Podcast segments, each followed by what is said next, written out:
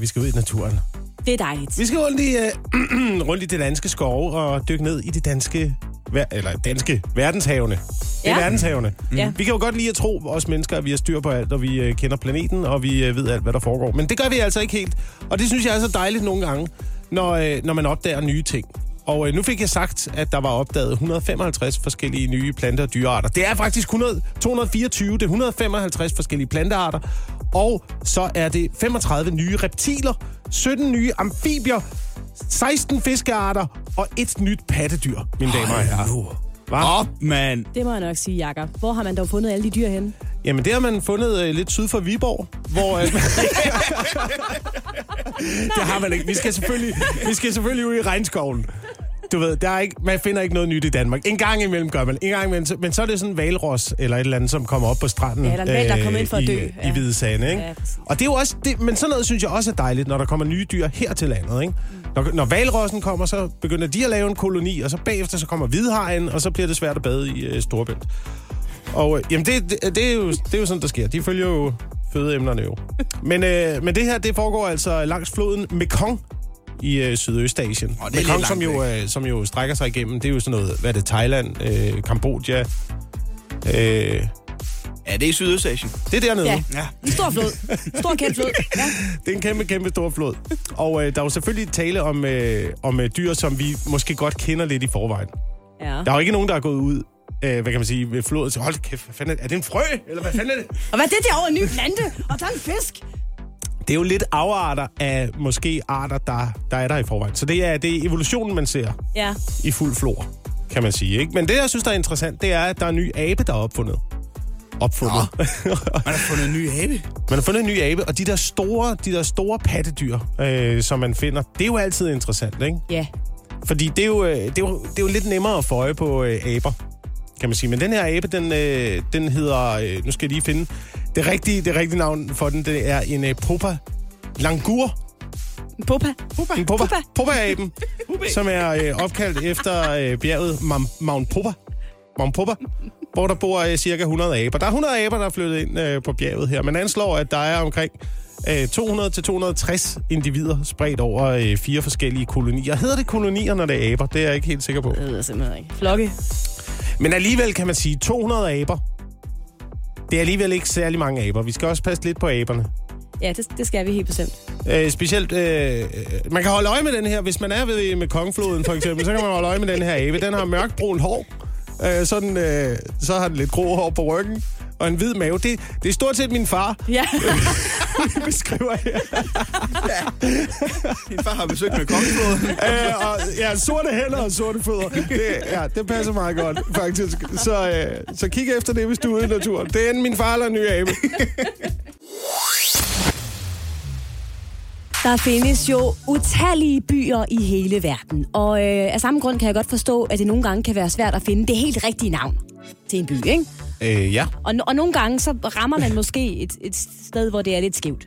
Og, og hvis vi skal tage et eksempel i Danmark, så er der jo øh, en by, der hedder øh, Lem, Øh, ja. Snave. Snave. Der er også en by, der hedder Sæd. Altså ting, der måske minder lidt om noget, om noget andet end, end lige bynavne. Vi har Hørmested i Vendsyssel. Hørmested, det er også... Det er også Hørmested. Vi har øh, øh, Ormeslev. Ormeslev, og det er også skønt. I Sverige er der altså også et eksempel på et bynavn, som vækker mindelser om øh, noget andet, og som nu er blevet så stort et problem for indbyggerne i den pågældende by, at de nu gerne vil have et nyt navn. Altså, de siger, at vi kan simpelthen ikke hedde det her længere, fordi navnet bliver censureret på de sociale medier. Altså, Okay. det bliver Er simpelthen også- fjernet, når de er prøver det, at skrive Er det også noget, der tiltrækker turister, og ligesom man har problemer med i snave af folk, der, øh, der tager der tager byskiltet? skilte og så videre. Det mener historien faktisk ikke noget om. Men det vil ikke undre mig, hvis det skete. Fordi bynavnet er nemlig, og jeg skal beklage, hvis der øh, er små børn, der lytter med nu, det, det er altså et bynavn. Og, og byen i Sverige hedder Fogge. F-U-C-K-E. Fogge. Og det betyder jo lidt noget andet også, ja. nogle gange, end, end bare et øh, bynavn. Hvis man graver lidt i historien, altså bynavnet stammer helt tilbage fra 1547, og man mener, at det oprindeligt øh, er alvest nordisk fra Foggar, som betyder kileformet jord. Men ikke desto mindre øh, klinger det af noget lidt andet i dag. Ja, det gør det. Øh, og derfor vil indbyggerne nu gerne have øh, skiftet navn. Og så tænker I, jamen altså, hvad, i stedet for det her folkenavn, altså hvad, øh, hvad vil de så gerne hedde? Noget, der minder om, eller noget? Nej, de vil gerne hedde Dalsro. Dalsro. Ja, det stille dal. De vil simpelthen gerne fuldstændig... Altså, De vil så langt væk fra det som overhovedet muligt. Lige præcis. Okay.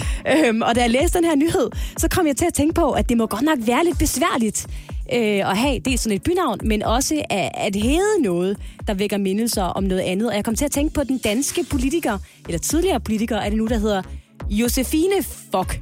Åh, det Ja. var hende, der var fra Alternativet. Ja. Hun var nemlig medlem øh, og stifter af Alternativet, har også været partileder for Alternativet, og jeg tænkte, ja, hun må simpelthen også have haft nogle problemer med sit liv. Øh, Nå, det og- tror du alligevel.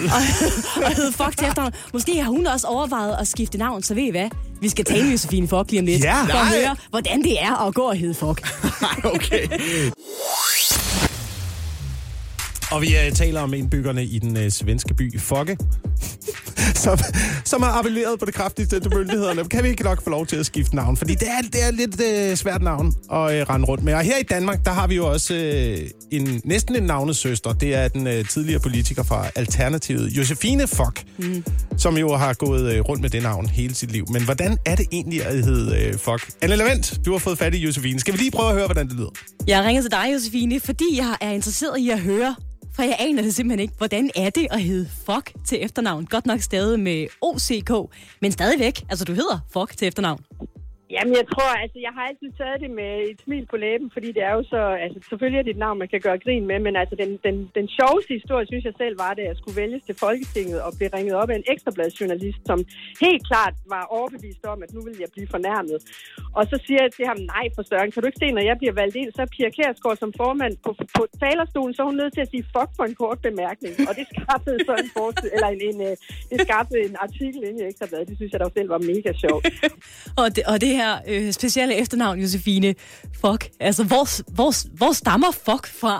Så vi stammer oprindeligt fra, fra Tyskland, og så var der nogle familier, der udvandrede til Sverige, og nogle udvandrede til Danmark, og, og alle dem, der hedder Folk i Danmark, er jeg stort set i familie med, og det synes, altså, jeg synes, det er fedt, at det er et navn, man lægger mærke til, og ja, jeg er glad for mit efternavn. Jeg kommer aldrig til at skifte, det er helt sikkert.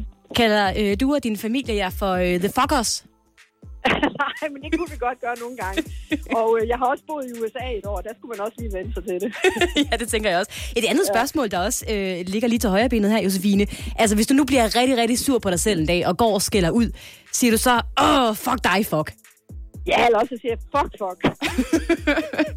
Det er jo også et fantastisk navn. Også hvis du på et tidspunkt overvejer at skrive en øh, selvbiografi, så ligger der jo tusindvis af navne og venter på dig, Josefine.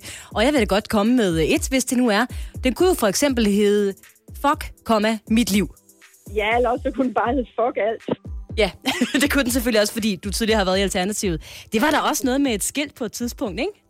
Jo, jo, altså Søren Pind, han gjorde så meget munter med det, og, og tog et billede, hvor der stod fuck alt. Altså, der står jo fuck, komma alt, ikke fordi man repræsenterer Alternativet. Og der, øh, Søren Pind, han tog det der billede, det synes jeg var meget, det synes jeg var meget fedt. Så satte jeg det sammen med Pind, så skrev jeg fuck Pind. Og du har aldrig nogensinde overvejet at skifte navn, Josefine? Nej, det har jeg simpelthen ikke. Vi skal til at øh, runde af, og jeg tænker, den øh, eneste rigtige måde at gøre det på, det er vel at sige, øh, jamen, øh, så fuck, fuck da. Ja, så ellers så kan det bare sige fuck, ha' en god dag. Jeg har set mig en lille bitte smule sur på e-boks. ja, det kender jeg godt. Gør du det? også- Det har jeg været i mange år. Ja.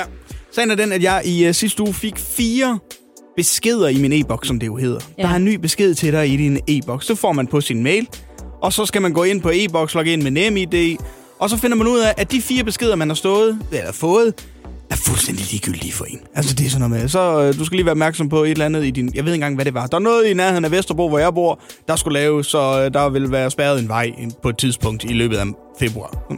Ja, det er rigtigt. Og tit så får man også øh, den der besked. Øh, og hej, det er fra en eller anden styrelse. Ja. Vi vil bare lige meddele dig, at... Øh, ikke noget. Der er Ja. ikke noget. Hvis du ikke gør noget, så, så sker der ikke noget. Nej. Ej, snit har jeg også fået, for jeg kan ikke engang huske, hvem det var, der sendte det, men det var også en, en verdens længste brev e-boks, og jeg læste, og der stod til sidst, du skal egentlig ikke gøre noget, vi skal bare lige informere, vi skal bare lige informere dig om det her. Vi øh, informerer dig. Vi skriver bare lige til dig for at irritere dig lidt, og til at finde dit nem idé og logge ind og bruge en hel masse tid og bare på... mega bekymret, fordi der kan være ja. Alt muligt i Ja. e-boks. Altså, det er sådan noget med, jeg, det- får, jeg får sms'er, så sådan med, du har fået ny post fra Gældsstyrelsen, eller et eller andet, hvor man tænker, er der noget, jeg skal betale. Og derfor så synes jeg godt, at man sådan fremadrettet, når man får de der sms'er eller får en mail, som man gør, der er en ny post til dig i din e-boks, der kunne godt lige stå fire linjer. De kunne godt lige være så venlige bare lige at skrive. Ja.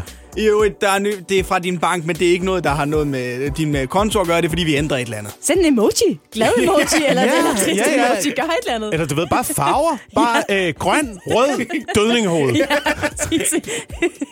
Det her er morgen på Radio 100. Vi snakker om, øh, om flagermus her i programmet, for der er flyttet flagermus øh, ind i mit hus. De bor op under loftet, og øh, jeg er en lille smule bekymret, men skal jeg egentlig være det? Det, øh, det skal vi øh, snakke med øh, dig om. Yes Ågaard, godmorgen. Godmorgen. Du er biolog og øh, naturvejleder og medlem af Dyreetisk Råd. Det er rigtigt. Ja, og har før øh, vejledt øh, danskerne blandt andet på Godmorgen Danmark. Og øh, de her flagermus, der er flyttet ind hos mig, først og fremmest skal jeg lige vide, skal jeg være bekymret? Altså, med mindre du har sådan en, en uh, fantasi, at du tror, at det er Batman, der er flyttet ind, og at lige om lidt, så uh, kommer han efter dig, fordi du er en forfærdelig forbryder, så vil jeg synes, at du i stedet for er vanvittigt heldig at få lov til at huse nogle sjældne, mystiske, meget, meget fascinerende dyr, som bor i dit hus. Så jeg vil sige tillykke til, at der er flyttet flagermus ind til dig. Det er bonus. Åh, tusind tak. Jamen, altså, et, af- der, der, er jo også, der er jo også noget i mig, der er glad for og, øh, og, og leve sammen med naturen. Men det, som der øh, kan bekymre mig lidt, det er jo selvfølgelig sådan noget, som, øh, som er rent praktisk for det første. Knæver de i mine ledninger? Øhm, Nej. Spiser de isoleringen? Altså i virkeligheden så er flagermus meget, meget, meget lidt invaderende i ens hus. At de bor der. Jeg har faktisk selv, jeg bor selv- ude på landet i et gammelt bondehus, som er lidt skrumlet. Og i begge mine gavle, der er der flyttet flagermus ind. Og man kan sige, hvis man nu er et menneske, som på ingen måde kan tåle natur, sætter spor nogen steder, så er det sådan, så lige øh, inden at de lander, så skider de faktisk. Og det vil sige, at nogle gange så er der sådan nogle bitte, bitte små sorte streger på min mur, og så kan man bare tage en kost og feje det af. Men når de er inde i huset, det er ikke sådan, at de knæver i isolering. De har bare fundet en lille hule, øh, i stedet for et hul træ et eller andet sted, og så bor de derinde. Og hvis det er sådan, at typisk så er det op under taget og sådan noget, så er det på ydersiden af vores isolering og sådan noget, så der er ingen lugtgener, der er ingen støjgener, der er ikke noget. Øh, og de er faktisk fredet, så med mindre der er nogle helt stærke forhold, der taler for det, så skal man faktisk bare lade dem være og sige, at jeg er sindssygt heldig, jeg har nogle sjældne dyr i mit hus. Men Jes Ågaard, hvad kan grunden være til, at de har slået sig ned netop i Jakobs hus? Altså sådan, er der, øh, hvorfor kommer flagmus til at bo der, hvor de gør? Ja, men det er i virkeligheden, fordi Jacob han bor åbenbart et sted, hvor der er rigtig, rigtig dejligt at være, hvor der er masser af insekter i nærheden. Øh, flagermus kan godt lide de her hulrum, og det er der så nogle af de gamle huse, der yder op under tegltage, eller det kan være ind i en gavl eller et eller andet. Øh, og så er det gerne, måske er det i nærheden af noget vand, eller måske et skov, eller noget øh, naturområde, hvor der er en høj bestand af insekter, for det er det, de lever af. Og jeg vil sige, hvis vi ikke havde flagermus, så havde vi ufattelig mange flere myggestikker og alt muligt andet. Fordi at flagermusene, de hjælper os altså med at holde noget af det der kræ øh, lidt nede, så, så vi ikke bliver stukket hele tiden. Betyder det så, at, øh, at Jakob faktisk har øh, færre myg i sin have her til sommer? Det kan man sige. Altså, på den måde, så har han godt hjulpet, at øh, han har ansat sit eget værkværen af dværgflagermus. Altså, det er jo en fascinerende lille sag på, øh, på, på øh, 6-8 gram eller sådan noget, som, som, som flyver ved hjælp af lyd. Altså, hvis man dykker ind i flagermus, så bliver man vanvittigt fascineret af, hvad de i virkeligheden kan. At det lyder jo som om, at jeg, jeg bare skal prise mig lykkelig og være heldig ja, over de her dyr, flytter ind. Og det, det synes jeg faktisk også, jeg er. Men det eneste, der lidt bekymrer mig, det er jo selvfølgelig også, når man hører om flagermus, så har man jo også hørt om øh, for eksempel rabies. Ja, Øhm, og, og, er det et problem med danske flagermus? Altså, der er nogle enkelte flagermus, som faktisk kan have den der bakterie, som giver rabies. Og derfor så siger man bare, at det, og jeg har jo, det er jo kun i gyserfilm, man ser et flagermus, der kommer væltende ned i hårdt og bider folk i halsen. Altså, så det, hvis du finder en flagermus, som øh, er forkommen, og det, det kan typisk være unger, som er, er fløjet ud for tidligt og er blevet fuldstændig udmattet, så hvis man håndterer flagermus, hvis de ligger der i et så skal man bare tage en handske på, og så hænger man dem op i et lille træ i nærheden eller andet, så skal de simpelthen nok overleve. Så det er sådan set det eneste gode råd, det er, lad være med at have fuldstændig tæt kontakt til en flagermus. Tag en handske på, hvis det er sådan, at du skal håndtere en, der ligger på jorden. Men det er altså ufattelig sjældent, det sker. Jeg tror kun, jeg har mødt flagermus øh, en 3-4 gange, øh, der har ligget på jorden, når jeg har været færdig rundt i naturen. Tag en handske på, Jakob, og pris dig lykkelig for, du har fået øh, flagmus, der er flyttet ind hos dig. Biolog, naturvejleder og medlem af Dyretisk Råd, Jes Ågaard. Tusind tak for din tid her til morgen. Kan I have en rasende god dag? tak. Tak. Hjælp en, du holder af med at tage det første skridt til bedre hørelse. Få et gratis og uforpligtende hørebesøg af Audionovas mobile hørecenter. så klarer vi det hele ved første besøg, tryk dig nemt i eget hjem. Bestil et gratis hørebesøg på audionova.dk eller ring 70 60 66 66. For lidt over et års tid siden, der stod øh, statsminister Mette Frederiksen frem på et virtuelt pressemøde herhjemme og beordrede alle danske mink aflivet, fordi det viste sig, at øh, coronavirus var begyndt at mutere i de her mink. Cluster 5, kan I huske det? Uh, ja. Historisk pressemøde. og det kan jeg godt huske. Og det er virtuel pressemøde, ikke? jo, lige præcis. Fordi der var, ja, der var noget coronasmitte. Men øh, det efterlod altså ikke meget tid til eftertanke. De her mink, de skulle bare dø, med eller uden hjemmel, viste sig så senere. Det er en lille mellemregning. Men jeg kom til at tænke på det her pressemøde, fordi man nu i Hongkong har beordret noget lignende. Det handler dog ikke om mink, men om et andet dyr, der nu er blevet beordret totalt udryddet, fordi man har fundet coronasmitte i dem. Tamagotchi. Nej, det er ikke et rigtigt dyr. Undskyld. Åh, oh, jeg kan Ikke glemt. Åh, oh, nostalgisk, ja. Det er Ej, de var 100% søde. et rigtigt dyr for mange mennesker. ja, det er præcis det eneste, de har. Nej, det er ikke Tamagotchi. Jeg har tilladt mig at øh, klippe glistre lidt, Jakob og Oliver. Jeg har tilladt mig at, at klippe en version af, hvordan jeg tænker, at det her pressemøde i Hongkong formentlig har lyttet.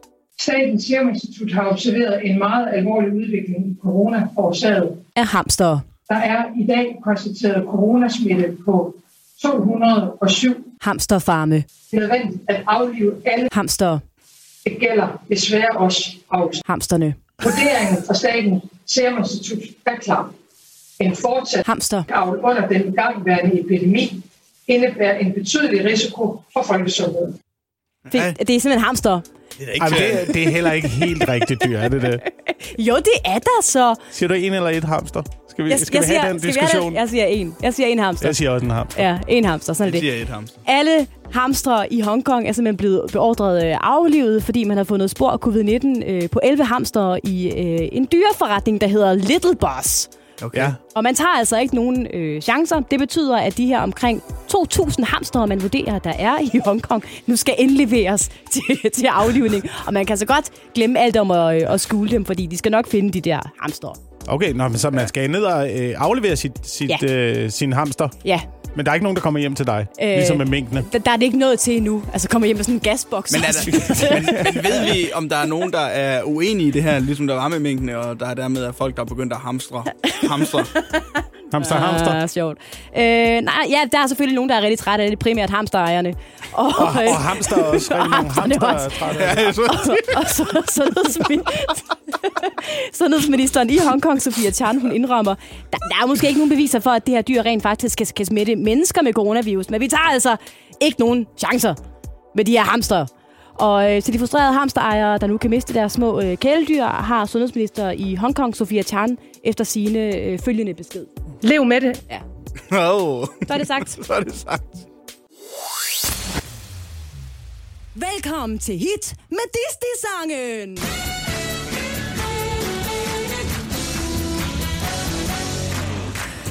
Velkommen til øh, det hold, jeg har samlet i dag. Jakob Wilson, Oliver Routledge. I arbejder sammen i dag. Når vi beholdt sammen. Ja, Nå, vi I er er på på hold. hold. I er på hold sammen. Super. Jeg har øh, fundet øh, nogle af de sange, der øh, har hittet allermest fra Disney-film. Altså de der verdensomspændende hits, som stammer fra øh, Disney-film. Jeg spiller en øh, lille bid, og når biden stopper, så er det simpelthen op til jer at fortsætte sangen, og selvfølgelig fortælle, hvilken film den stammer fra. Så skal vi ikke bare kaste os ud i det. Det er altså verdens hits, det her. Altså hits, som de fleste har hørt. Ja. Den første Disney-sang, I får en bid af, lyder sådan her. Men prøv at følge et fremmed spor i skoven. Der er en verden, vi slet ikke kender til. Kan du alle fuglene, der synger? Jeg er ikke 100% sikker på, om det er teksten til den, men det er øh, Pocahontas. Ja, afsløringen kommer her. Har du aldrig hørt på ulven en stjerne? Det er rigtigt, Nej, Jacob. ah, det var ulve, det var ikke fugle. Okay, ja. Jeg vil godt, jeg vil godt give, øh, Godt arbejde, Jacob. godt give pointet. Det er nemlig Pocahontas nåede top 4 På Billboard-listen tilbage i 1995. Det Ja, jeg, har altså- ikke, jeg har ikke helt styr på teksten, men jeg kan spille den på øh, Eufonium. Ja, det spil, vi spillede den i Det er sjovt, som der, lige pludselig er mange sange, du kan spille på instrumenter, hva'? Ja, men vi spillede den i Slagetegarden, kan jeg huske. Der spillede vi det samme klip af Pocahontas. Disney-sang nummer to, som I lige skal synge videre på, når den stopper, lyder sådan her. Ja, du fatter det næppe Alt det, som vil vise sig A whole new world A dazzling place I never knew, but when we way up here, it's crystal clear that now I'm in a whole new world with Du you. får den lige på dansk, Jacob. Et helt nyt liv. Et nyt Er, er, er der indtil videre to Disney-sang på dansk, der er kommet i top 5 på Billboard hit Ej, jeg, har- jeg har taget de danske versioner, fordi jeg tænkte, vi ville, vi ville have lettere ved dem. Men jeg må, jeg må sige, øh, Jacob, du øh, overrasker mig positivt. Ja. Kan I lige fortælle mig, hvilken film den her stammer fra? Et helt nyt liv eller A Whole New World? Øh, det er fra øh, Aladdin. Øh, A Whole New World. Er, nej, det, jeg ved ikke hvem. Øh, det, jeg tror, det er Søren Lavnbjerg, der synger den øh, danske version. Ja. Af, Det må jeg sangen simpelthen være der svar skyldig på. Jeg ved ikke, om det synger en dansk version. Men den er fra 1992. Nåede en førsteplads på Billboard-listen. Godt nok kun en uge, men den er altså nået helt op. Jeg er glad for, at vi beholder sammen. Ja, det går, det går rigtig godt, især for Jakob. Der er lige den sidste øh, verdensomspændende Disney-sang, I får her. Conceal, don't fear, don't let them know. Well, now they know. Let it go, let it go, don't hold it back anymore. Ja. Rigtig dejligt. Lad os lige høre, hvordan det lyder. En til en. Let it go, let it go. Ja, tak. Er det fra uh, Frozen? Det er det nemlig. Det er nemlig fra Frost. Let It Go, her sunget af Idina Menzel, hedder hun. Og det var 2014, den nåede en plads nummer 5 på Billboard-listen. Okay. Se, lige snart den kom på engelsk, så var jeg med. Så kunne du godt. Er. Der, er jo- der er jo nogen her, der er opvokset i en engelsk-dansk familie, skal du tænke på, ikke? Ja. Jeg må sige, jeg er faktisk imponeret af jer. Ja, jeg, altså, jeg kan ikke. Jeg har, jeg har set alle Disney-film, undtagen Frozen. Jeg er virkelig ikke nede med Og du Frozen. har, du har en datter virkelig på fire. Hvordan har du Jamen, jeg, har set, det? jeg, jamen, jeg har set de første 12 minutter af Frozen, og så gav jeg op. Jeg synes, jeg synes det er en så dårlig film. Hvor er du hård. Den 13. februar, der har øh, DR premiere på fjerde sæson af dramaserien Bogen. Her skal Sis Babette Knudsen altså spille den øh, fiktive toppolitiker Birgitte Nyborg. Ej, jeg glæder mig. Du gisper helt, Anne. Jamen, jeg synes, det er en fremragende serie. I den forbindelse så har BT så været ude og øh, spørge virkelighedens folketingspolitikere omkring, hvem der egentlig skulle spille dem, hvis de skulle være med i Borgen. Aha. Og det er der Nå, og kommet- så har man fået en liste over det, Ja. simpelthen. Og er det kun, er det kun danske skuespillere, eller er det, øh, går vi internationalt på det? Jeg vil sige, der er nogen, der vælger at gå, gå internationalt på det, men dem, jeg lige har valgt her, det er danske. Lad os starte med øh, Christian Thulesen Dahl, tidligere formand for øh, Dansk Folkeparti. Nu er det øh, Morten Messerschmidt. Christian Thulesen Dahl synes, at øh, Mads Mikkelsen er fantastisk. Ja, så det øh, det vil være så fedt, hvis, okay. øh, hvis det, skulle være ham. Det er ligesom dem der, der valgte hold i fodbold i idrætstimerne. Til at, du ved, bare sige, jeg, jeg, tager, jeg tager Søren. Jeg tager Søren. Han er nemlig den bedste. Helle for Mads. Jeg kan meget godt lide Christian Thulesen Dahl, der siger, ja, hårfarven, den kan der så ændres på. Jeg elsker ham simpelthen i fortællingen om Danmarks øl. Probably the best beer in the world. Christian Dahl. Han, er det et citat fra ham? Det er citat fra Probably the best beer in the world. Nå, det er meget fint. Så har vi Ole Birk Olsen fra Liberal Alliance. Han siger, jeg synes, det skal være Nikolaj Likås. Jeg kan godt være nærmest autistisk fokuseret på sagernes politiske substans, og måske derfor også til tider lidt socialt akavet. Og jeg kan meget levende forestille mig, at Nikolaj Likås spille den rolle. Han er enormt god til at spille koncentreret og socialt distræt på samme tid. Det har vi set i flere af hans roller. Er det et kompliment til Nicolai Likos? Jeg ved ikke helt, om det er kompliment til ham eller til ham selv. Altså. Nej. Det, det ved jeg overhovedet ikke, om de ligner hinanden. Er der, ikke, er der ikke også noget i det? Skal man ikke også tage hensyn Men til det er også, hvad kriteriet Nå. er, ikke? Altså, der er nogen, der har sådan rimelig høje tanker om... Øh, om Jeg vil, jeg vil sige, det er måske en god idé, at man, man ligner øh, den, som skal spille en. Og, og Jeg synes, at Ole Birk Olesen så, så skal han, øh, så, han skal spille... Hvem er det, der spiller onkel Anders i de nye Far til fire film? pas. Jeg har ikke set Det jeg Den sidste, jeg så, det var min søster. Øh, men ej, min far til fire. Det kan Men han ligner mere øh, Ole Birk Olesen, synes jeg. er det Jes Øhm, Ingerslev? En person, der i hvert fald ikke ligner øh, den, som Alex Arnsen, han har valgt. Fordi øhm, Alex Arnsen siger... Er- det- Han er også DF'er. Alex Arnsen er DF'er. Skaldet mand. Ja. Han siger, jeg synes, det skal være Melvin Kakusa. Han er så glad, og han kan godt lide mennesker. Og altså, jeg gad da også godt se en 30-årig dansker med rødder i Uganda spille rollen som boligordfører for Dansk Folkeparti. Ej, det synes jeg faktisk er meget fint. Mette Frederiksen og Jacob Ellemann, de er så ikke blevet spurgt, eller også så er de ikke øh, vendt tilbage til BT med et svar på, øh, hvem de godt kunne tænke sig, det var. Jeg synes da godt lige, vi kunne brain lidt på det.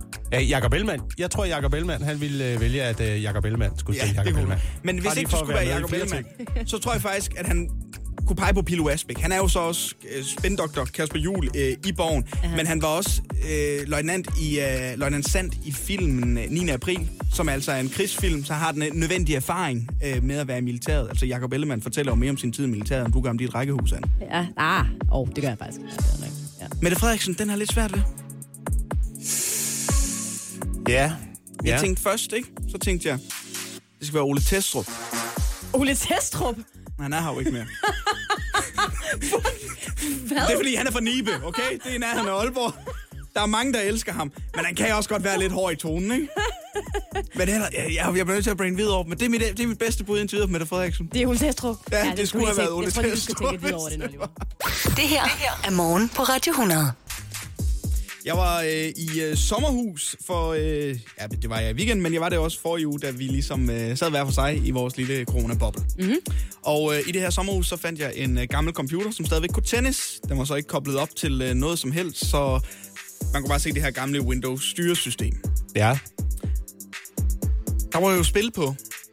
Og så Uh, ja, kom det- jeg jo frem til den konklusion, at jeg tror aldrig, der har været mere end max 10 personer i det her land, der nogensinde har forstået spillet minestryger, som altid var på de her Windows-computer. Jeg er en ud af de teaser. har du, no, har du formået at spille minestryger og har- tænkt, det her det er et godt spil, det kan jeg godt lide? Jeg har, jeg har øh, nørdet ministryger som, som ingen anden. Jeg har øh, alle rekorder i ministryger. Hvordan? Både, både på øh, beginner- og expert-niveau. Øh, jeg tror, jeg løste expert på måske... Øh, var det 29 sekunder eller sådan noget? Måske. sådan noget lignende. Hvordan løser man det? Ja, og, og hvordan vinder man? Jamen, man ser jo, man trykker jo, man trykker jo på, øh, først og fremmest, så trykker man jo på øh, hvad, de der små firkanter. Det er lang tid siden. Ja, ja. Det er lang tid siden. Så kommer der nogle tal op, der så viser, hvor mange øh, bomber der er rundt omkring det tal, som du har trykket på. Og så skal du ligesom regne ud ind i hjernen, hvor ligger de bomber. Så kan der være mellem øh, 1 til måske 7 bomber på felterne. Og så skal, så skal du regne ud i hovedet, hvor bomberne ligger. Og så tryk på de felter, hvor der ikke er nogen bomber, og så rydde hele, hele fladen. Så der er simpelthen en strategi i det spil. Jeg troede bare, man skulle sidde og trykke, og så var det sådan lidt held, øh, alt efter hvor, øh, Det skal du også hvornår man var færdig. For, for at få en rigtig god tid, så skal du lukke øjnene. Så skal du holde, holde, holde hånden for øjnene, og så skal du bare trykke. Men det var jo sådan, jeg altid spillede Det er det. også Og så- mig. Nå, nå, så, så døde jeg. Så Og forstod jeg aldrig rigtig reglerne. Og alligevel har man øh, siddet og insisteret på at spille det der spil. brugt utalligt. Men jeg var jo mere, der var jo som regel også øh, pinball. Det var der så ikke på den her, men jeg havde pinball på vores computer hjemme. Der sad jeg, det kunne jeg godt forstå. Det var sådan, Bob, og ryger bolden op. Og så. Ej, det var også godt. Pinball. det var Ja, det nemlig var faktisk godt. også meget sjovt. Og hvad er der nu, når du henter din telefon? Ikke en skid på de nye computer. Så skal du selv ind og finde det, ikke? Altså, jeg er jo ked af, at øh, sydkabale ikke er standardudstyr på alle computere og telefoner computere. og sådan noget. Det forstår jeg. Jeg forstår ikke en dyt af det, for det er bare et godt spil. Til gengæld så lå jeg mærke til en ting på din telefon, da vi holdt møde i går, Anne. Jeg sad lige og snadede lidt. Du lagde den på bordet, og den var stadigvæk tændt. Du har en app, bare med Yatzy. Ja, Du sidder og du og spiller Yatzy for dig selv nogle gange nej, jeg sidder og spiller det med Mark. på hver jeres telefon. ja, det er sådan en ting, vi har. Altså, altså ved siden af hinanden. Ja, hvor vi sidder og jatser på telefonen. Det er det, vi har, og vi har været sammen i tre år, okay? Hold op, du skal ikke kigge på min telefon, Oliver. Jeg kan ikke tåle det. Jeg har fundet et nyt studie, der er simpelthen så interessant. Det må jeg sige. I får lige overskriften til at starte med, fordi det handler om jer. Jakob og Oliver. Det handler mm. om, nemlig om mænd. Nå for søren. Hvad har vi nu gjort? Mundbind. Ja, det er rigtigt. Det, det tænker man altid, så det handler om jer. Hvad, hvad? Vi skal lige snakke sammen også. Undskyld! Ja. Bare start med at sige undskyld altid. Læg, læg ned. Ja. Nej, det øh, har noget at gøre med jeres øh, udseende. Overskriften lyder sådan Det vil her. jeg ikke undskylde Undskyld. Overskriften lyder sådan her. Mundbind gør mænd mere attraktive. Specielt er underoverskriften, specielt hvis det dækker hele ansigtet. Det er simpelthen ret vildt. Der er blevet øh, lavet et øh, studie på Cardiff University i Wales. Og der har man simpelthen øh, lavet et øh, godt gammeldags forsøg, hvor man har taget nogle mænd, og så har man givet dem nogle øh, mundbind på. Nogle har fået de der blå mundbind på. Nogle har fået stofmundbind på. Og nogle har ikke haft mundbind på. Og så har man bedt nogle, øh, nogle britiske kvinder om at vurdere, hvem de synes var, øh, var lækrest. Og det var simpelthen dem med de blå Men, men altså, Blå kan det ikke også bare være dem, der var pænest? Jamen, og det er jo det. Og det, og det skal lige siges. Altså, øh, det er The Guardian, der skriver om det her øh, lille, lille studie, og det er et lille studie. Altså, der, er- det er... øh, To tre, kvinder er blevet spurgt. Det er 43 kvinder. 43 kvinder er blevet, er blevet spurgt om det her. Øhm, og øh, ifølge The psykologen... Guardian, de, de har bare stukket hovedet ud i redaktionen hvad, hvad, hvad synes jeg, hvad med det? psykologen Michael Lewis, der står bag forsøget, han siger, jamen det er nok fordi, at, øh, at mundbind nu ser øh, forbindelse med noget fornuft, i stedet for noget sygdom og noget. Nu er det ligesom mere fornuftigt at det på. Eller også havde de her mænd bare utrolig flotte øjne. det ved du, han ikke helt. Ved du, ved du, hvad det er? ved du, hvad det er? Fordi jeg har også læst nogle undersøgelser om, hvad, hvad kvinder gerne vil have. Ja. Og det er altid det samme. Noget mystisk. Ja. Det skal bare være noget mystisk. Ah. Og der er jo noget, der gør en... Hvis der er noget, der gør en mystisk, så er det at have, have mundbind Det på. overlader noget til fantasien i hvert fald, ikke? Ja. Jeg tænker, uh, ja. kan vide, hvad han har kan vide, hvad det han er for en. Er han mon en øh, dejlig mand, eller er han mon en øh, form for narkopusher, eller øh, Har han nogle terrorist? tænder Eller... tilbage? Ja, er der Har han forkølelsessår derinde? Der er ingen, der ved det, men det er meget lækkert. Jeg vil meget gerne finde ud af det. Det synes jeg bare, det er en vanvittig undersøgelse at lave det her. Men fair nok. Jeg synes, det er helt fair. Du synes, det er helt fair? Jeg synes, vi blev klogere. Jeg synes også, Mark er pænest med mundbind på. Hvad? Nej, det er der aldrig nogen, der har sagt. Når vi rigtig skal hygge os derhjemme, så tager vi lige det her på, skat. Så skat, hvis vi skal ind i soveværelset, så ved du godt, så er det på med mundbindene. Og så slukker vi lyset. Ja, så skal helst ikke kunne se dig, og slet ikke din mund og tænder. Vi efterstræber som regel en øh, god og hyggelig stemning her i morgen på Radio 100. Lige med undtagelse er på det her tidspunkt om onsdagen, der giver vi den altså voldsom gas, fordi det er blevet tid til vores onsdags Olfert. Og det er jo vores lille ugenlige ventil. Det er her, hvor vi kan få lov til at rase ud over øh, store og små ting, der simpelthen gør os vanvittigt vrede i vores øh, hverdag. Og som altid har vi inviteret ugens komikere til at give denne uges onsdags Olfert. Anders Nielsen, godmorgen. Godmorgen. Hvem vil du gerne rase ud på i dag? Hvem skal have din onsdags Olfert? Min øh, onsdagsolfert går til øh, byråkratiet i det danske samfund. Ja. Det er bredt. Ja, altså vi, øh, jeg har et, øh, et godt eksempel, øh, fordi jeg er jo, sådan, jeg er jo øh, håndværker og træmand i forhold til det her med, at øh, jeg ligesom laver en, altså en aftale er en aftale, en mundtlig aftale med en anden person er en mundtlig aftale. Og øh, det her med, at man ordner ting internt på en byggeplads, man behøver ikke involvere alle mulige andre ting. Der, hvor jeg synes, byråkratiet er vanvittigt, det er for eksempel i en situation på min matrikel derhjemme, hvor jeg gerne vil af med fem affaldsbeholdere, som er overflødige. Altså i forvejen, man har jo en, en genbrugsstation derhjemme i, i forvejen. Og, øhm, og jeg skal så af med fem affaldsbeholdere, som, fordi jeg bor tæt på genbrugen. Jeg kan godt selv køre de små ting, jeg nu måtte have. En gang imellem kan jeg godt køre på genbrug. Der skal oprettes hos kommunen fem sagsnumre for at jeg kan komme af med mine fem affaldscontainer. Og for at jeg kan komme af med min øh, papcontainer, øh, så skal jeg alliere mig med min nabo og ligesom få en samtykkeerklæring fra ham om, at jeg gerne må øh, være med på hans container. Det kræver så, at han ikke er øh, i ledtog med hans øh, nabo til den anden side i forhold til, fordi man kan jo, per husstand, der skal der være øh, altså en per øh, to husstand, en papcontainer eksempelvis. Og det var det samme med flere andre, øh, altså avis er også, øh, avis, papiraviser er også en, man skal have sammen med sin nabo. Og jeg havde sådan, så bliver jeg ringet op på et tidspunkt.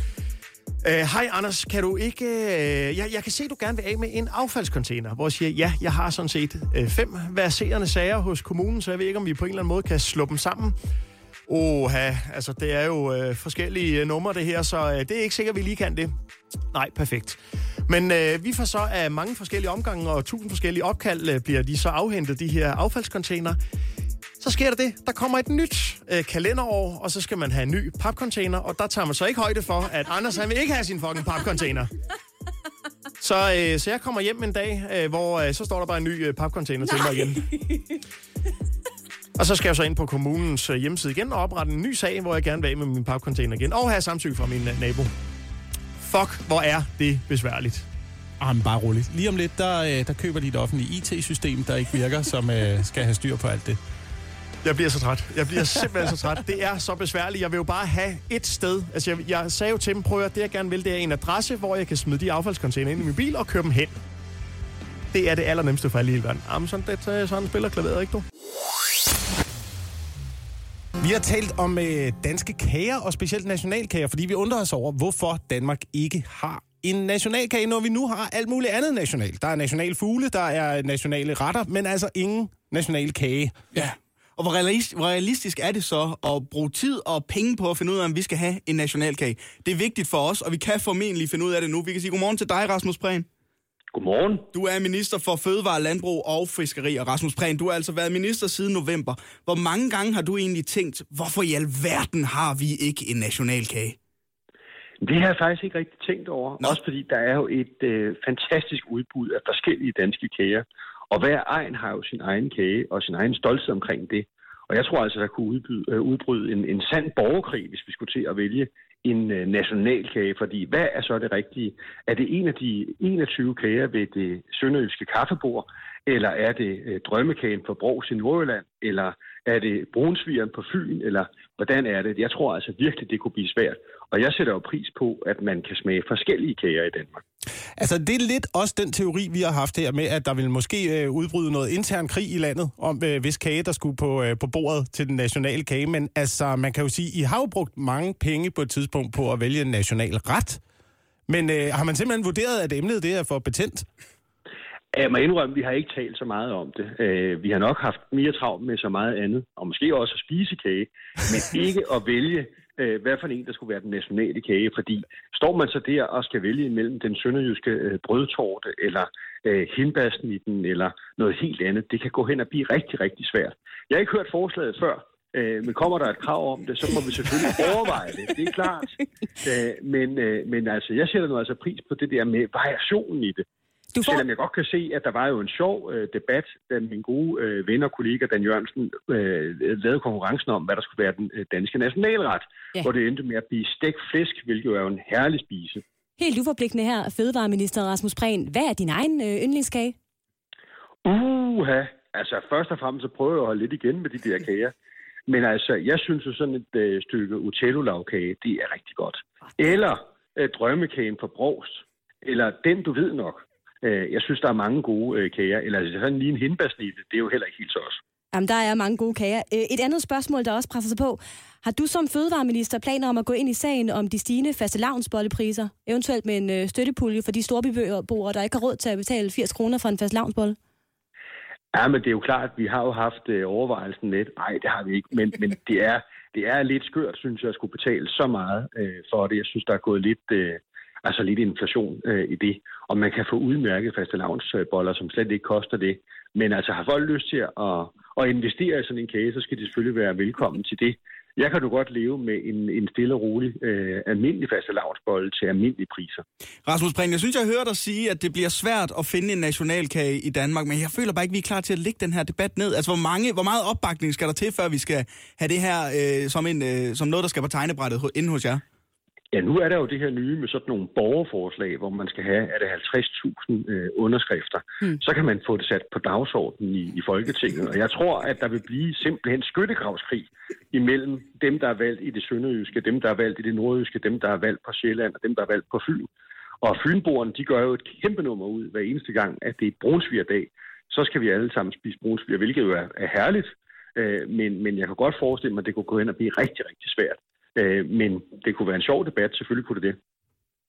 Rasmus Prehn, vi øh, ser, hvad der sker. Måske får vi samlet de 50.000 øh, underskrifter. Ja. Og, og hvis vi gør det, så har vi forhåbentlig din opbakning, ikke? Ja, det må vi gøre. Jeg skal lige høre én ting. Har I kage på bordet hos jer? Ikke lige nu. Ikke lige nu, nej. Men du må gerne sende noget, hvis det er. det burde vi have. Man, man, bliver helt, man bliver helt brødflov, ikke? Jo, det gør man Jeg altså. taler med alle de her kager. Jeg har heller ikke kage på bordet her. Jeg synes godt, I kunne til at sende en kage til mig. Nå, vi sender en ind til dig. Okay, så, så, det. Rasmus Prehn, minister for Fødevare, Landbrug og Fiskeri. Tusind tak for din tid her til morgen. Ha' det rigtig godt. Så skal vi tale om noget øh, nyt undervisningsmateriale, der er på vej til de danske grundskoler, erhvervsuddannelser og øh, gymnasielle uddannelser. Det er øh, materiale, der er udviklet i samarbejde med Undervisningsministeriet og, hold nu godt fast, Skattestyrelsen. Åh, oh, nej. Det bliver nemlig sådan i, øh, i fremtiden, der er det ikke kun øh, oldtidskundskab, man kan se frem til, hvis man går på gymnasiet. Skat skal også på skoleskemaet. Det lyder frygteligt. Øhm, det viser sig simpelthen, at der er, der er alt for mange unge, som, øh, som ikke forstår øh, skat. Der er også øh, rigtig mange voksne, der ikke forstår skat. Generelt tror jeg bare, at der er rigtig mange mennesker, der ikke forstår skat, og det har skat nu øh, indset. så derfor så er de gået til undervisningsministeriet og sagt, øh, hey, kan vi ikke lige lave noget materiale, der ligesom øh, uddanner de unge mennesker, så de ved, så de ved hvor at øh, pengene de forsvinder hen. Jeg skulle lige sige, er der nogen i det her land, der rent faktisk forstår skat? Altså, hvis man beder folk om at sige, hej, skat, kan du finde ud af det? Og så, det, det tror jeg simpelthen ikke på. Til synligheden ikke engang bagmandspolitiet forstår rigtigt, Nej. hvad det er, der foregår i øjeblikket. Skal det her, ved man endnu, om det her det skal blive en del af noget i forvejen rigtig kedelig matematikundervisning, eller om der simpelthen bare kommer et fag på dit øh, lektio, der siger, så skal I lære om skat nu. Altså, hvad, selv. hvad, hvad jeg kan læse mig til, bliver det en øh, form for undervisningsforløb. Okay. Øh, Emneuge. og måske ikke engang ja. obligatorisk. Måske er det faktisk noget, man kan tilvælge. Men jeg synes, det er en god idé, og jeg synes, at man skal indføre det i, øh, i skolen. Jeg synes, alle bør øh, blive udsat for en eller anden form for undervisning i, om det så er skat eller privatøkonomi, eller et eller andet, der er, der er så vigtigt for en, når man bliver voksen. Men ingen fortæller op, hvordan det, kommer, hvordan det foregår. Nej, men det er jo fordi, vi skal lære om ligninger og pi og cosinus og sinus i stedet for. Det kommer man jo ud og bruger på arbejdsmarkedet. Altså, Ja, ja, ja, Jeg har og- talt for de gange, jeg har brugt cosinus og sinus her om morgenen, ikke? Altså. Jeg har også altid min vinkelmåler med. Det Ja, har ikke? jeg altså. Ja. Ved aldrig, hvornår der er en vinkel, der skal måles. Det kan jeg godt sige. Men jeg synes altså, det er en, jeg synes, det er en ret god idé, faktisk. Men i det hele taget, altså de der t- at undervise i de der ting, man kan bruge i praksis, er jo genialt Ja. tænkt, og det gør man for lidt. Altså nu har jeg jo lige for øh, under et års tid siden øh, stået over for et, øh, et boligkøb. Jeg har jo købt rækkehus sammen med Mark, jeg ved ikke, om jeg har fået med. Jo, Vi er det- rigtig jo, glade for jo. det. Øh, jeg kunne godt have brugt noget undervisning i øh, boligaftaler og renter, øh, grundskyld, alle de der ting. Altså, wow, hvor er det meget, man skal sætte sig ind i. Ja, og ja. mange af tingene, som jeg helt ærligt stadigvæk ikke helt forstår. Og bare lukke af for den der... Øh, undervisning i, hvordan man lukker af for den der salgstale fra Ja, også ejendomsmalere. det. Og for alle er sælger. Din bankrådgiver er en sælger. Egen, alle, altså være sådan ja, gennemskue, hvad, ja. hvad Der er ingen, pokker der de prøver siger. at gøre noget godt for dig. Nej, der er ingen, der prøver at hjælpe dig. Man er De dumme kapitalister, mand! Fuldstændig prisgivet, det der. Altså, jeg gad da også godt, at jeg i min folkeskole har lært, hvordan du starter et bål sådan rigtigt. For at starte et bål fra bunden af. Ja, ja, ja, ja. Vi har ikke nogen optællingspaketter, hvad skal vi gøre? det er rigtigt. Ja. Hvordan man griller uden, øh, uden optagningsprogram. Ja, præcis. Kan man det? Ja. Jamen generelt også noget, der ikke er nogen, der fortæller en om overhovedet. Det er parforhold. Det vil jeg gerne. Bare noget undervisning i par. Du ved, du får seksualundervisning. Det, kan, det, det skal vi nok finde ud af, hvordan det foregår, ikke? Som mennesker. Men parforhold. Specielt langvarige parforhold og sådan noget. Er der nogen, der gider altså, at bare have nogle timer, Ja. der forbereder en på den vanvittige situation der? ja, du skal bare gøre, som der bliver sagt, Jacob. Det er, det er simpelthen, det er simpelthen. Ja, og vise, hvor pengene forsvinder hen. Ja, lige præcis. Der er rekordmange danskere, der har skiftet navn sidste år. Men hvorfor er det, at det er okay at hedde paprika, for eksempel? Eller mynte. Men der er ikke nogen, der hedder basilikum eller allehånde. Eller kørvel. Eller kørvel. Men det forstår du ikke. Det er ligesom, du kan jo også godt hedde noget med måneder. Du kan hedde maj. Øh, ja. Du kan også hedde øh, august. Men der siger du august i stedet for august. Og øh, april, hvis man er i udlandet. Ja, April, ja. Men der er ikke nogen, der hedder november. Nej, det, nej, det er rigtigt. Det er rigtigt. Hvad er den November- gjort? Hvad er den måned gjort? Januar. Januar Hansen. Januar Nej, Hansen. Heller ikke. Også fordi marts, det, kunne godt, det ligger, ligger så lidt op af Mark, ikke? Man kan godt hedde, min kæreste hedder Mark. Marts Thorsen. Marts Thorsen. Marts. Ja, det tror jeg godt. Det, det, det, det, det kunne man- godt fungere, ja, ikke? Ja, det kunne altså, godt det tænker jeg er fungere. et spørgsmål om Det tid, før nogen, der fungere. hedder Marts til fornavn. Eller porre. Porre. Porre.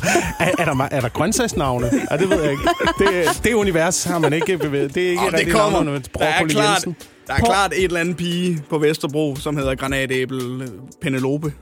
Der er også oh, ja, der, Penelope. der er også nogen, der hedder, altså blomsternavne, Anemone og Rose, og Ja. der er ikke nogen, der hedder Skald og Kål. Tulipan. Tulipan. Solsikke. Okay, nu er, der er ikke nogen, der vil opdage det, hvis du kaldte dit øh, barn for Porre. Porre. Du skal bare sige det hurtigt nok. Det er Paul Thomsen. Det var sagtens maskere. Det er det nye. Skal tage rigtig godt imod Paul Thomsen. Han er lige startet her i øh, anden klasse. Så skal vi en tur ud på vejene, fordi det er ikke nogen hemmelighed, at jeg lider af noget vejvrede, som kommer specielt, når jeg kører bil alene. Ja. Øh, og det kommer af, at folk ikke kan finde ud af at køre bil, synes jeg. Alle andre kan ikke finde ud af det. Ja. Ja. Sådan er det altid. Simpelthen så mange andre folk, der ikke kan finde ud af at køre bil, og jeg er virkelig god til at køre bil. Selvudnævnt elitebilist. I fredags, der var det store problem, at øh, folk for fanden ikke trækker ind til højre på motorvejen. Øh, jeg har listen her over de ting, der øh, irriterer os mest i trafikken, i hvert fald i forhold... Øh, det er FDM, der har lavet undersøgelsen. Ja.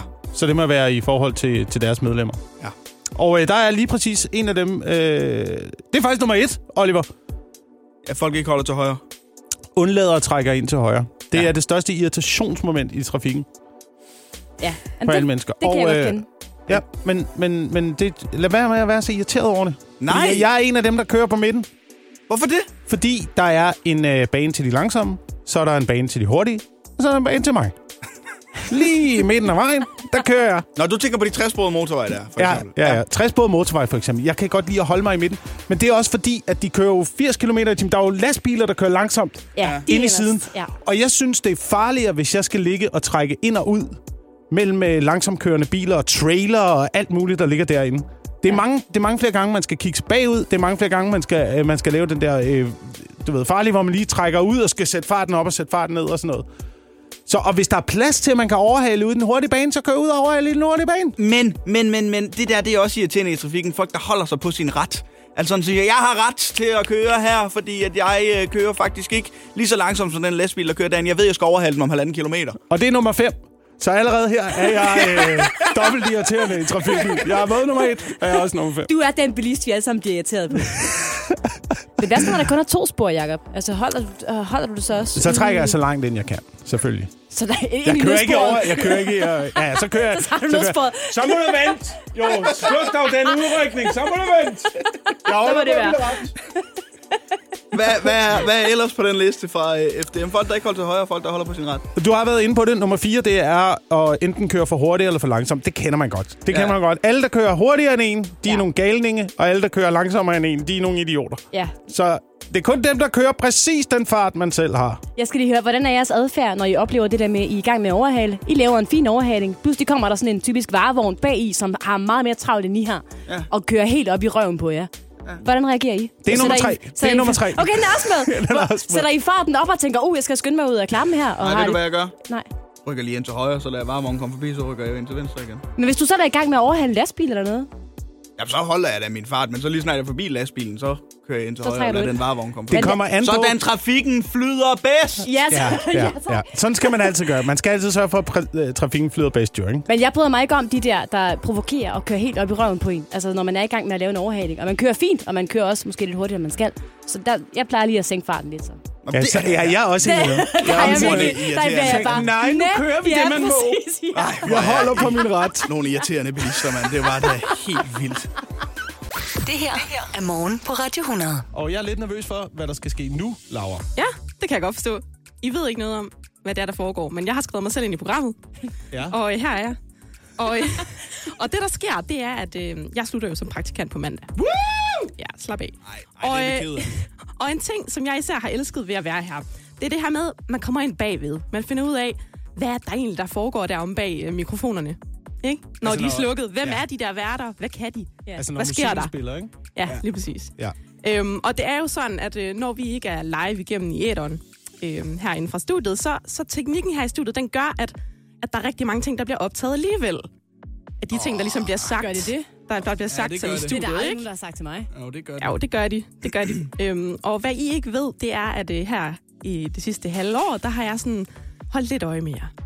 Fundet alle de rigtig gode øjeblikke. Sørget for at finde dem i vores lydbibliotek og klippet det sammen til et rigtig dejligt udklip af, øh, hvad der foregår her om bagved. Ikke? Det her, det er en form for tillidsbingo, fordi uanset, altså, det er, altså, hvis der kommer et eller andet her, som er skadeligt for os, Ja, det er, jeg, jeg vil sige, det er sådan en slags øh, best of morgen på Radio 100 behind the scenes.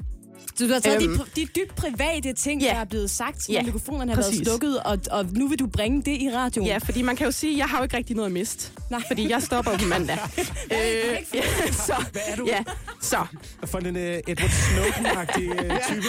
Altså, ja, hvad er det så for noget whistleblower?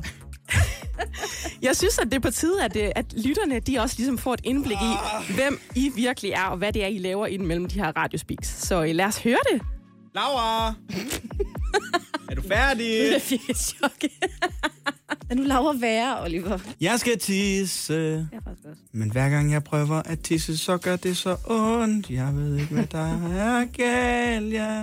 Og Måske er jeg tror det, faktisk, fordi, at du at har lidt er klamydia. Let me hold you. For the last time, I It's can't even convince myself.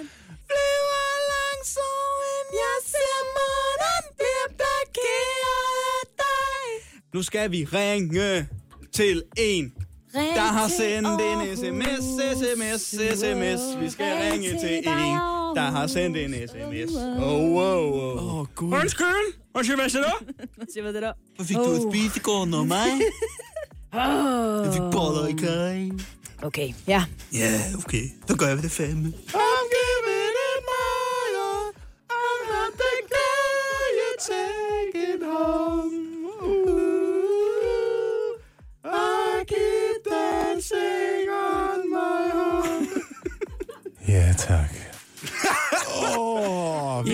Ja. tilbage, er. Nu er det det rigtige program igen. Nu er det, nu er det ikke behind the scenes. Du Åh. har gemt dig under bordet, Anne. Det er du er også helt rød i hovedet, Oliver. Jeg, har- jeg har godt nok sunget meget. Jeg har sunget rigtig meget, og må jeg sige, wow. Det er det, man ikke bliver efterladt med. Ja. Wow. Man bliver lidt speechless. Det var på mandag, du stoppede. Ja, det er på mandag. Ved du hvad, du behøver ikke komme på mandag. Lige. Hjælp en, du holder af med at tage det første skridt til bedre hørelse. Få et gratis og uforpligtende hørebesøg af Audionovas mobile hørecenter. Så klarer vi det hele ved første besøg, tryk dig nemt i eget hjem. Bestil et gratis hørebesøg på audionova.dk eller ring 70 60 66 66. Og nu skal vi quizze. Fordi vi skal samle op på ugen, der er gået, og det gør vi med en musikquiz. Så sagen er den, imod hinanden, Anna og Jakob. Ja. Jeg spiller øh, fire forskellige numre for jer, og hvert nummer definerer en historie, som vi har talt om i løbet af ugen her i morgen. Mm, okay. Så hører I sangen til ende, og så hvem end af jer, der, hvem end af jer, der, der først byder ind, Ja. og hvis svaret så er rigtigt, så får I et point. Ja. Så der er en mulighed for, at den kan ende 2-2. Det er en meget diplomatisk quiz, sådan der ikke rigtig er en vinder. Og det Ja. ja, Okay. håber jeg jo lidt, kan jeg mærke. Ja. Så øh, det er altså historie, vi har talt om i løbet af ugen. Og der er en sang, der ligesom binder sig til den her historie. Okay, godt. Er I klar? Ja. Fint. Så Vi hopper kører. vi ud i den første sang. Den lyder sådan her.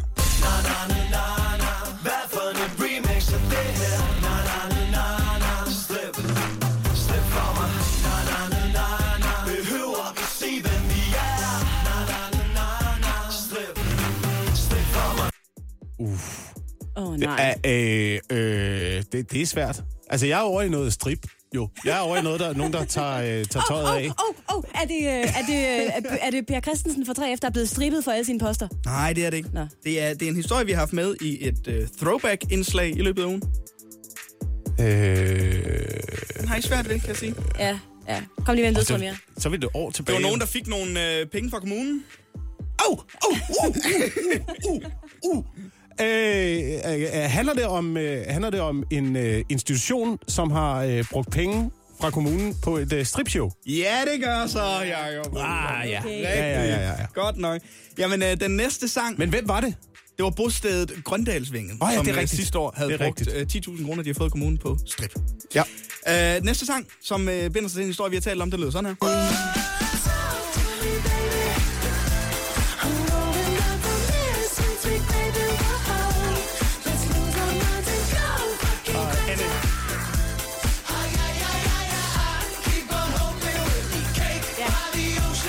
Nationalkage, nationalkage. Ja, det er Cake by rigtigt. the ocean. Ja, Okay, ja, ja, 1-1 står der så. ja, Den ja, næste ja, ja, sang, ja, ja. Det er den her.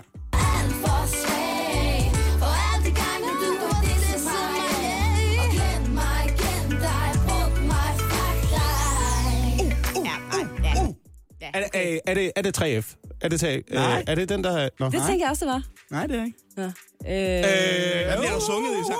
Ja. Er det restriktionerne, der Nej. bliver lagt ned? Nej. Fuck dig. Nej. Oh. Var det, det til mig, eller var det... synger. Det ved jeg ikke. Kæmpe fuckfinger. Jo, jo. Øh, glem mig. Der var en by, vi talte om i løbet af ugen. Vi Nå, det er Fokke! Det er Fokkebyen! ja. Okay, to Anne. Vi er tager den hurtigt by, den, øh, ja. den sidste her, og der byder I bare ind lige så snart I har den. Oh, oh. Ja, tak. Det, er, det handler om, at øh, jeg har fået flagmus Det er rigtigt. på loftet. Så ender den 2-2. Hvor er det dejligt. Ej, hvor er du glad. Stort tillykke til jer begge to. Vi har været øh, meget i det kulinariske hjørne den her uge, synes jeg. Mm-hmm.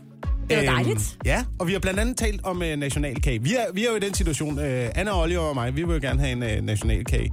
Ja. Ja, ligesom vi har en national ret. Så øh, havde vi fødevareminister Rasmus Prehn igennem Aha. på, øh, på telefonen. Det er ellers ikke øh, tit, man kan få politikere i tale. Men når det handler om kage, Så vil han stiller de meget op. gerne snakke. Ja. så stiller de op.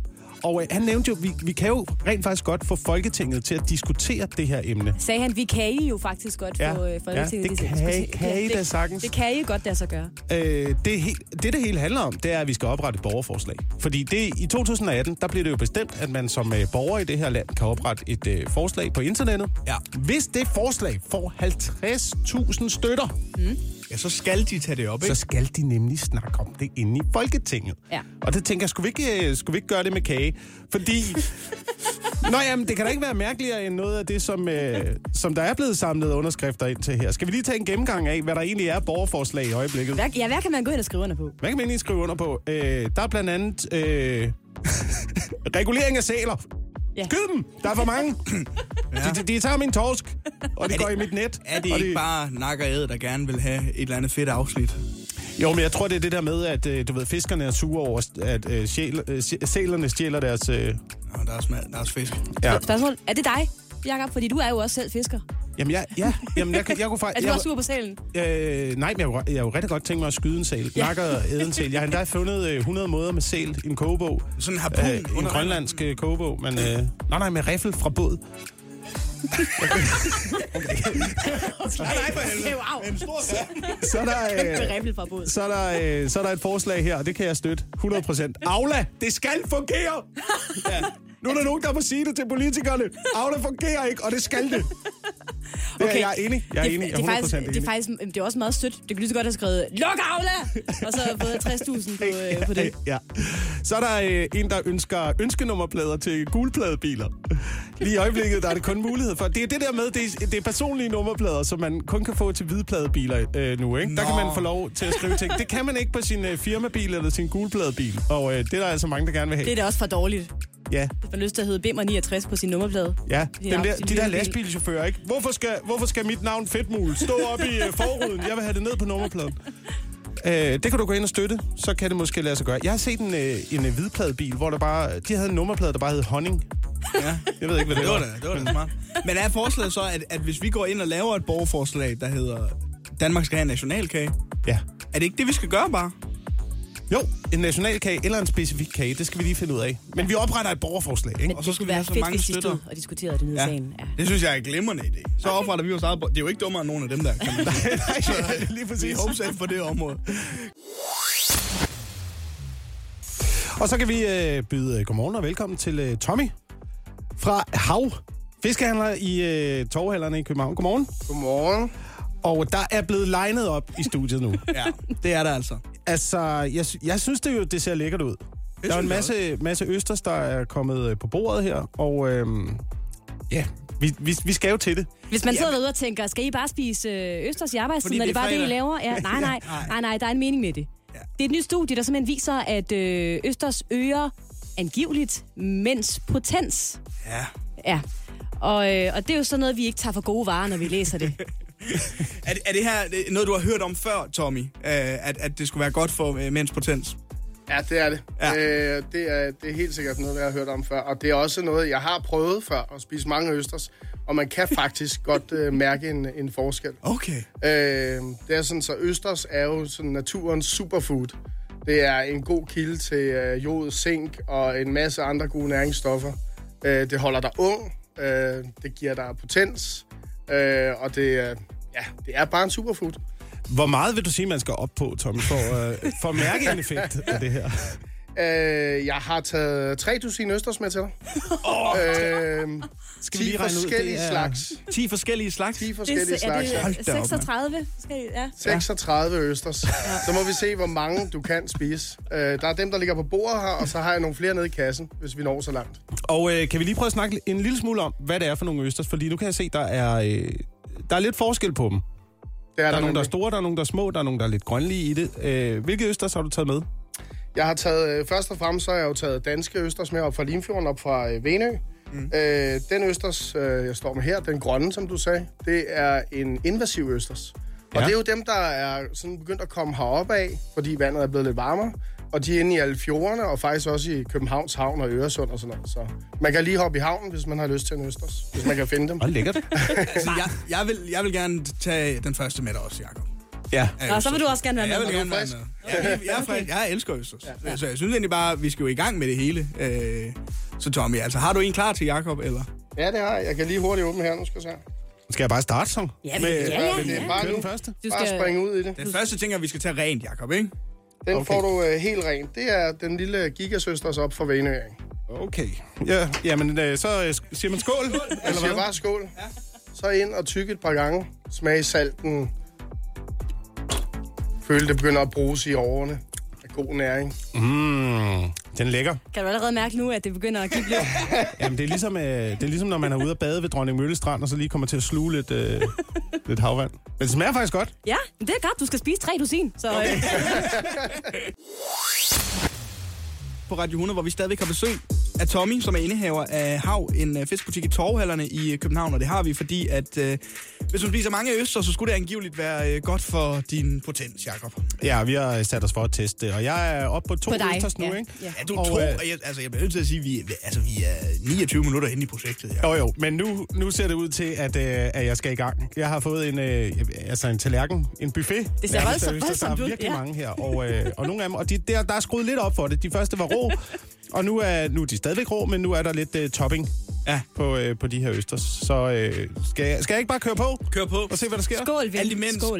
øh, Tommy Jacob han spiser dem her, så tænkte jeg over, at det der med, der, der godt kan holde mig fra at lave østers hjemme, det er jo blandt andet det der med at åbne dem derhjemme. Ja. Det, jeg synes, det øh, mm. ser voldsomt besværligt ud. Du får det til at se ud som det nemmeste i hele verden. Jeg har også en lille smule træning i det, ja. øh, men det er bare at kaste sig ud i det. Altså, det er vigtigt at have øh, et ordentligt stykke værktøj. Ja. Så en ordentlig østerskniv, øh, og der bliver solgt sådan mange billige modeller, men det er vigtigt at få en, måske investere et par hundrede kroner i en ordentlig en, som er sådan aflang, ligesom mm. den, jeg står med her. Ja. Øh, fordi så kan man få noget momentum på, når man skal knække det, og så ikke være utålmodig. Vi kører også, vi holder jo sådan nogle østers kurser i torvhallerne, Ja. øh, når verden er normal jo. Men, men så holder vi sådan nogle østers kurser, vi skal lige hvor vi en lærer status. folk at åbne østers. Fra Jakob. Hvordan, Ej, det kører. Hvordan føles det?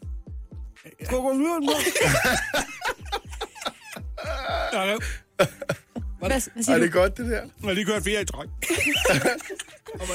Og hvordan føles det for dig? Altså, de smager godt, men øh, det, Ej, du græder er også, det er også voldsomt. det er også voldsomt. Tommy, det var jo dig, der sagde lige før, at nu skulle vi have hældt en ordentlig, øh, ordentlig portion på ham. Altså, hvad, hvad sker der, når man spiser, øh, som Jakob er i gang med nu, øh, seks østers i træk? Det var det, var det jeg forklarede sådan under pausen. Det var, at man, man kommer til at mærke det sådan bruse Ja. rundt i kroppen. Altså, man kan mærke blodet, det speeder op, og der begynder at ske noget. Forhåbentlig begynder der også at rykke lidt i underlivet. Tommy, Jeg kan, synes, jeg kan se sådan, at der er sket lidt derovre. Kan du det, Laura? Ja. Tommy, vil du sige sådan, nu har du været fiskehandler i mange år, arbejdet med fisk i mange år, at, at østers er blevet lidt mere allemandseje i løbet af, af årene, der er gået, at der er flere og flere, der spiser østers. Der er flere, der har fået øjnene op for det. Da vi startede torvhandleren for 10 år siden, der havde vi én slags østers i disken. Og nu, øh, nu er det jo sådan en mærkevare-ting, hvor alle østersne hedder noget forskelligt og kommer forskellige steder fra, kan noget forskelligt. Og nu har vi altid jo 10 forskellige slags derinde. Og det har også spredt sig ud. Der, er- altså, de fleste fiskehandlere har et godt udvalg af østers i dag. Ja, ja. Og det er fedt. Jakob, hvordan var det? Du er færdig nu? Jeg skal lige have en lille pause. På øh, Radio 100, hvor vi er i gang med at få Jakob til at blive rigtig glad. Altså, du skal virkelig i stødet, Jakob, fordi der er jo øh, undersøgelser, der viser flere end det faktisk, at øh, østers er enormt godt for øh, potensen hos mænd. Ja. ja. Og øh, når vi læser sådan en undersøgelse, tænker vi, ja, det er fint, men hvordan kan vi bekræfte det?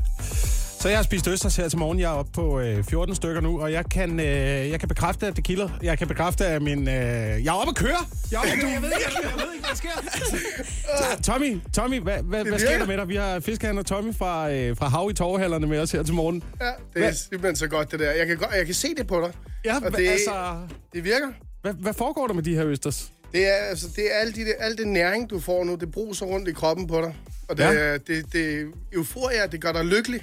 Det gør det. Er det, er det forsvarligt, at Jakob skal køre hjem efter programmet, Tommy? Har jeg lyst til at spørge, fordi han virker lige lidt fuld. Skal, en lille, lille pause. Ja, han, Nu er du- noget sig kaffe på ham eller et eller Er, andet. er det, har du fået et halvt dusin mere der, Jacob? Ja, og de er altså, det er, det er, de er kæmpe. Men det er jeg kan så også det se, Tommy, du har, Åh, for, nu røg der en du har forkælet ham. Der, er, er det kaviar der er ovenpå her? Ja, det der, det er jo kongen af Østers. Det er det ypperligste. Det er rigtige Limfjordsøsters, også kaldet de flade, op fra Venø. Ja. Og for lige at toppe det, og for at holde motivationen og gejsten op, Vigtigt, ja. så har vi smidt noget øh, sindssyg øh, rovn osetra kaviar ovenpå. Okay. Øh, og det er altså kaviar fra øverste hylde. Jakob, Så- kom lige med en status, ven. Tal til os. Hvordan, øh, hvordan har du det? Nej, nej, nej. Ej, du er nødt til de gode varer nu, Jacob. Du kan godt 20. Altså, du tænker på, at du fik Dom Perignon for, for 20 minutter siden. Altså, det her, det må være, det må være voldsomt. Altså, Jakob. Skal, du, skal du kaste op, eller øh, er du... Øh, er du øh... Jeg ved ikke, om jeg kan klare mere. Jeg prøver lige, jeg prøver lige en gang til. Jeg prøver lige en gang til. Det, er- det er godt kæmpet, det er det altså. Ej, jeg synes fandme, det er sejt, det der. Det kører. Jeg vil, Ja, det er altså ja. jeg vil sige, du ligner mere en, der har brug for at komme hjem og sove ind hjem og, øh, og lave andre ting. Du... Vi skal ud, vi skal... Jeg kan ikke mere. Godt, godt. Kom med noget musik. Godt kæmpet, Jacob. Godt. Godmorgen. Det her er Radio 100.